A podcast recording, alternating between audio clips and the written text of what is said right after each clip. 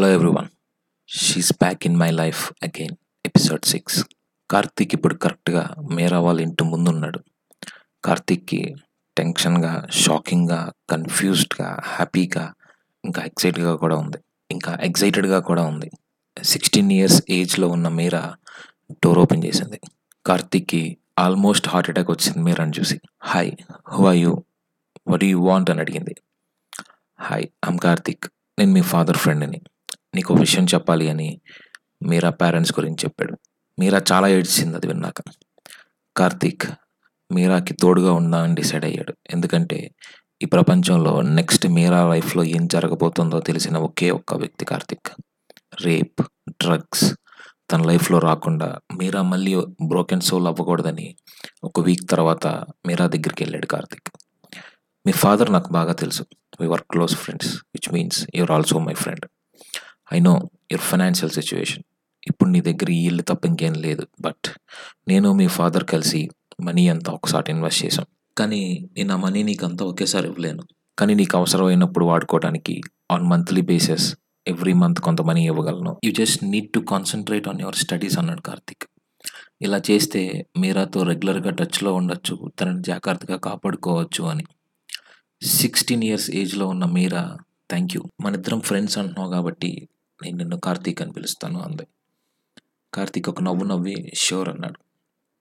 Okay but నాకు చదువుకోవాలని లేదు. నాకు చదువు అంటే ఇంట్రెస్ట్ లేదు.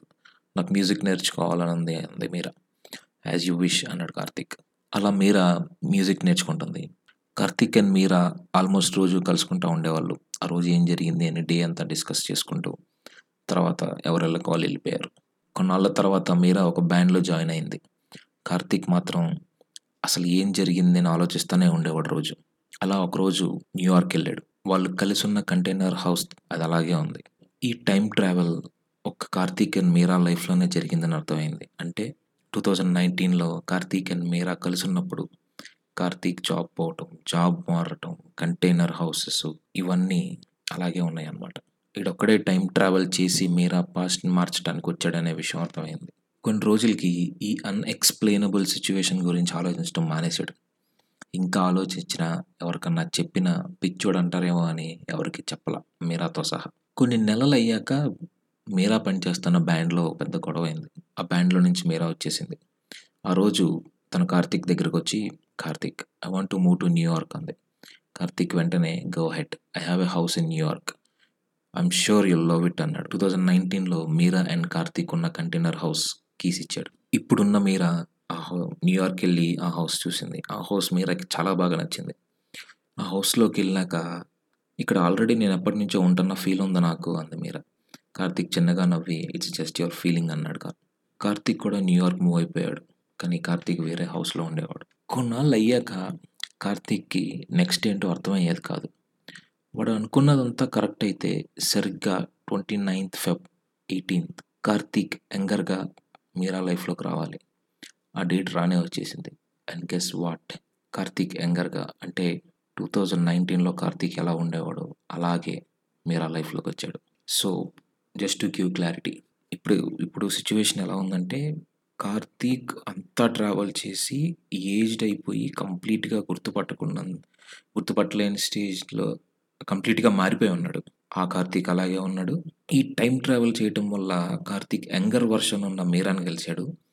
మీరా లైఫ్ అలాగే వెళ్తుంది. మ్యూజిక్లో జాయిన్ అయింది బ్యాండ్లో గొడవ అయింది న్యూయార్క్ వచ్చేసింది ఆ కంటైనర్ హౌస్లో ఉంది. సరిగ్గా ఎప్పుడైతే టూ థౌజండ్ నైన్టీన్ మీరా లైఫ్లోకి కార్తీక్ ఎప్పుడు వచ్చాడో ఫ్లాష్ బ్యాక్లో అదే టైంకి కార్తీక్ యంగర్ వర్షన్గా మీరా లైఫ్లోకి వచ్చాడు. So right at this point of time ఓల్డ్గా ఉన్న కార్తీక్ యంగ్గా ఉన్న కార్తీక్ అండ్ యంగ్గా ఉన్న మీరా. ముగ్గురు ఒకటే టైంలో ఉన్నారు ఇప్పుడు. జస్ట్ ఒక ఒక అండర్స్టాండింగ్ కోసం. And as expected Meera and Karthik ఇద్దరు లవ్ చేసుకుంటున్నారు. ఒకరోజు మీరా కార్తీక్ ఇద్దరు ఓల్డ్గా ఉన్న కార్తీక్ దగ్గరికి వచ్చారు.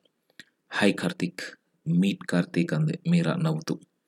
ఓల్డ్గా ఉన్న కార్తీక్ యంగ్ కార్తీక్ను చూసి తన హ్యాండ్ రిస్ట్ మీద ఉన్న ట్రయాంగిల్ బొమ్మను చూశాడు. మీకు గుర్తుండే ఉంటుంది. ఓల్డ్గా ఉన్న కార్తీక్ చేతి మీద కూడా అలాగే ట్రయాంగిల్ షేప్లో ఒక బ్లాక్ టాటూ ఉంటుంది.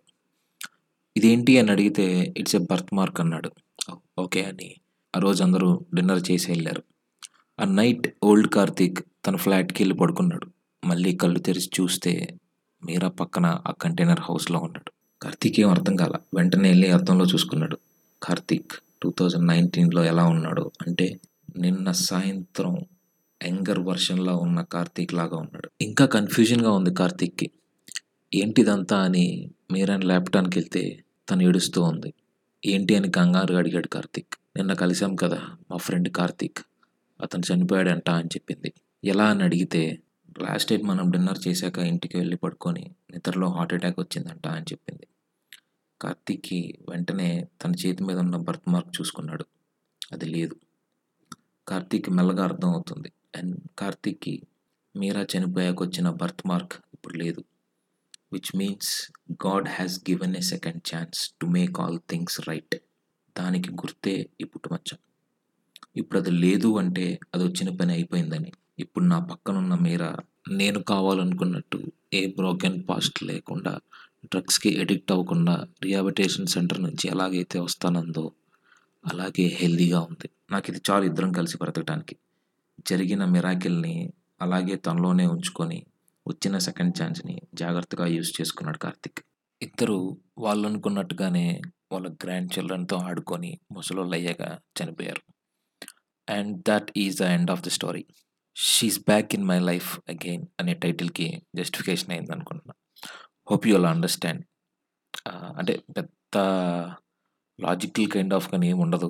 You just need to believe in miracle అంతే కొన్నిసార్లు. So if you just believe in miracle ఈ స్టోరీ మీకు చాలా ఈజీగా అర్థం అవుతుంది ఇప్పటి వరకు నేను చెప్పిన స్టోరీస్ అన్నిటికీ లాస్ట్ ఎపిసోడ్ ఎండింగ్లో చెప్తాను. హౌ ఎగ్జాక్ట్లీ అసలు ఈ స్టోరీ రాయటానికి బేసిక్ ఇన్స్పిరేషన్ ఏంటి అని. అట్లాగే ఈ స్టోరీకి కూడా యూజువల్గా మనం చాలాసార్లు వింటూ ఉంటాం.